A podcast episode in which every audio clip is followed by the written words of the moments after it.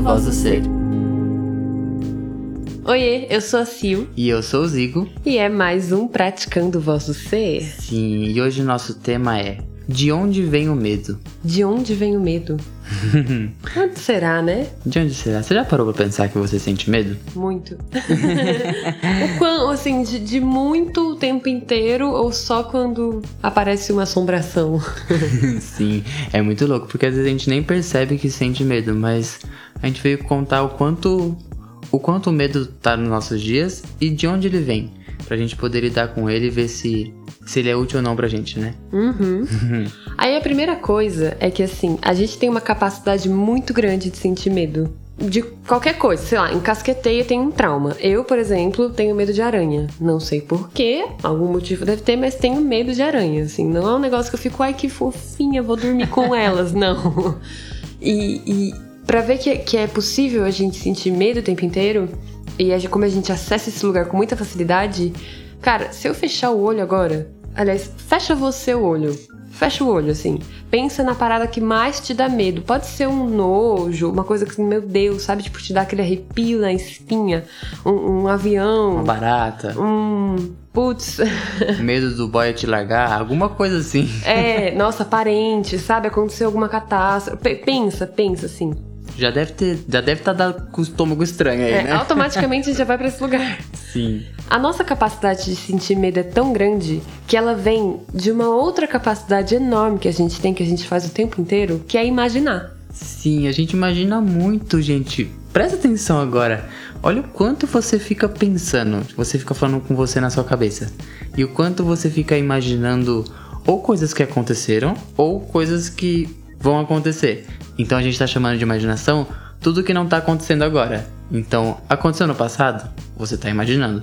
Pode ser que aconteça? Você está imaginando. Sim.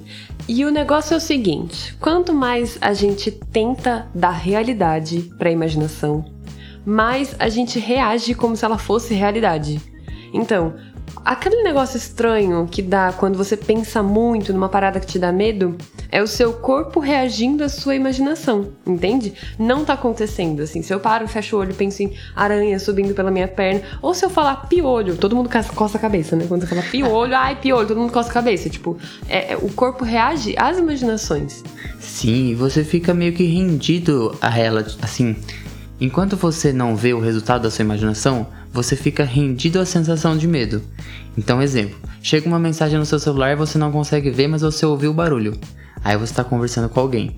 Aí, plim no seu celular. Aí você fica pensando, até uma pessoa na sua frente. Aí você está pensando na mensagem, quem pode ser, o que pode ter falado, putz, será que alguém descobriu alguma coisa que eu fiz em 2001? E você fica imaginando muitas coisas. E aí você simplesmente sai da cena, você deixa a pessoa lá para você ficar imaginando. e aí você fica imaginando e sentindo medo de uma coisa que não tá acontecendo. E aí você pega o seu celular, aí você vê que nada daquilo estava acontecendo, só estava na sua cabeça e você sentiu medo à toa. É um grande ciclo vicioso. Tipo, ah, fui pegar meu carro, aí eu tô saindo com o carro, do nada me passa um pensamento tipo, nossa, e se eu bater o carro? E aí eu fico com foco nisso. Eu começo a dirigir na justificativa de que eu não quero bater o carro. E isso tira a minha presença. Eu fico dirigindo com foco em não bater, ao invés de eu só dirigir. E aí isso é um, é um ciclo vicioso, porque o, o, medo ele fica. Essa imaginação ela fica se alimentando, sabe? Uhum. Fica se alimentando e você fica. Ah, você fica procurando um jeito de falar que seu medo tá servindo para alguma coisa. Porque. Ah, eu, por exemplo, minha irmã, ela tem medo de barata. Muito medo de barata. Tipo, pavor. Ela chora, ela tem crise de pânico. É até. Ah, é ruim de assistir. E é muito louco que em qualquer lugar que a gente vai, ela é a primeira a ver a barata. Eu nunca vi a barata. É, eu sempre vejo depois que ela me conta. Mas a gente sai em família, ela é a primeira que vê. A gente sai em amigos, ela é a primeira que vê. Sai só eu e ela, ela sempre vê a barata. A barata pousa na cabeça dela. Mas é só porque ela vai para os lugares com essa possibilidade de encontrar esse medo dela. E aí ela fica procurando, achando que isso vai proteger ela. Só que aí ela fica o tempo todo. Enquanto não tem barata, ela está pensando em barata. Ela fica com medo antes mesmo de saber se tem. Ela pode. E até pode. Ela sem sentir medo. E ela chegar no momento que ela vê a barata, ela pode ver que. Ah tá, nem tô com medo. Ela pode descobrir que ela, esse medo nem é tão grande assim. Mas ela, por isso ela vai ter que tirar um pouco de imaginação. Uhum. É. Ou até olhar pra barata e falar, nossa, nem é voadora. É. tá morta, a barata tá morta, sabe? Não era uma barata, era uma folha. Nossa, isso acontece muito. Nossa, sim. Que exemplo maravilhoso, né? Você vê uma coisa de longe. Minha mãe acontecia isso com um sapo. Minha família tem coisas com animais, gente. com um sapo. A gente morava numa vila chamada Vila do Sapo. Aí era normal ter sapo, né? Chamava Vila do Sapo. E aí, só que toda vez tinha sapo, só que tinha dia que não tinha, e era folha. E ela ficava com muito medo e chamava o vizinho para tirar a folha, que era o sapo, né? e era muito engraçado, que aí chegava o vizinho e não era um, um, sapo, né? Era uma folha. Aí. E é ruim, é ruim viver assim. A gente vive pensando o tempo inteiro no que pode acontecer, que tem que. Sabe? É um estado de defesa constante. É um foco constante que a sua mente fica numa parada que, se você ficar presente um instante, vira injustificado. In... Fica injustificável o medo. É isso? É isso. É isso. É isso. Sim, o medo não é justificável. E a gente vai falar muito disso ainda hoje. E também semana que vem a gente já preparou um, um plus sobre esse exercício que vai ser muito legal. Mas assim, a gente pode ter uma coisa muito dita que é ah, fica presente, vive o momento de agora. E a gente, ah, a gente acha isso bonito, mas a gente não sabe a importância disso. É só porque se você não está vendo o que está acontecendo agora, você está sofrendo, você está com medo, você está em tensão. Percebe que quando você está com medo, você faz as coisas mais ah, mais tenso mesmo, seu músculo fica tenso, é, faz um teste agora, um exemplo que a gente fala muito. Tenta levantar seu braço agora, só que resistindo levantar. Pensa que ele pode doer, pensa que ele pode quebrar se você levantar. Vai levantando ele, tentando esticar ele acima da sua cabeça. Olha o quanto de energia você vai gastar para fazer isso. Agora só relaxa e ah, só levanta o braço para cima. É muito mais gostoso, é muito mais fluido. Você não fica com medo de nada. Uhum. e se acontecer alguma coisa, você lida com isso a partir do que aconteceu e não se preocupando antes de uma ação, né? Exatamente. E é por isso que a gente liga tanto o medo com o seu oposto como a presença.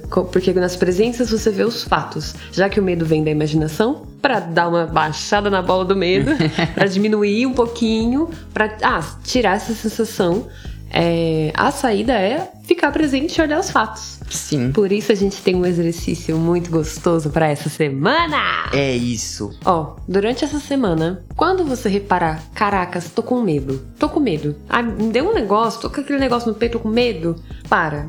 Para assim, dois segundinhos e pensa.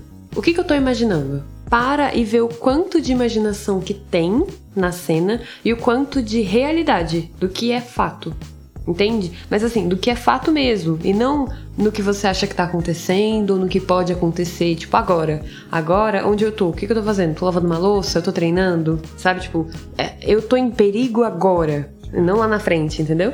Isso, nossa, muito legal. Aí, ah, assume para você que o medo vem de uma imaginação.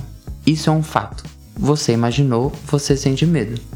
Então, e assuma uma coisa para você que é: você imaginou, você tem medo. Então, se você. Ah, e como, como saber se você tá com medo? Porque às vezes fica, fica meio estranho, você não sabe o que, que você tá sentindo.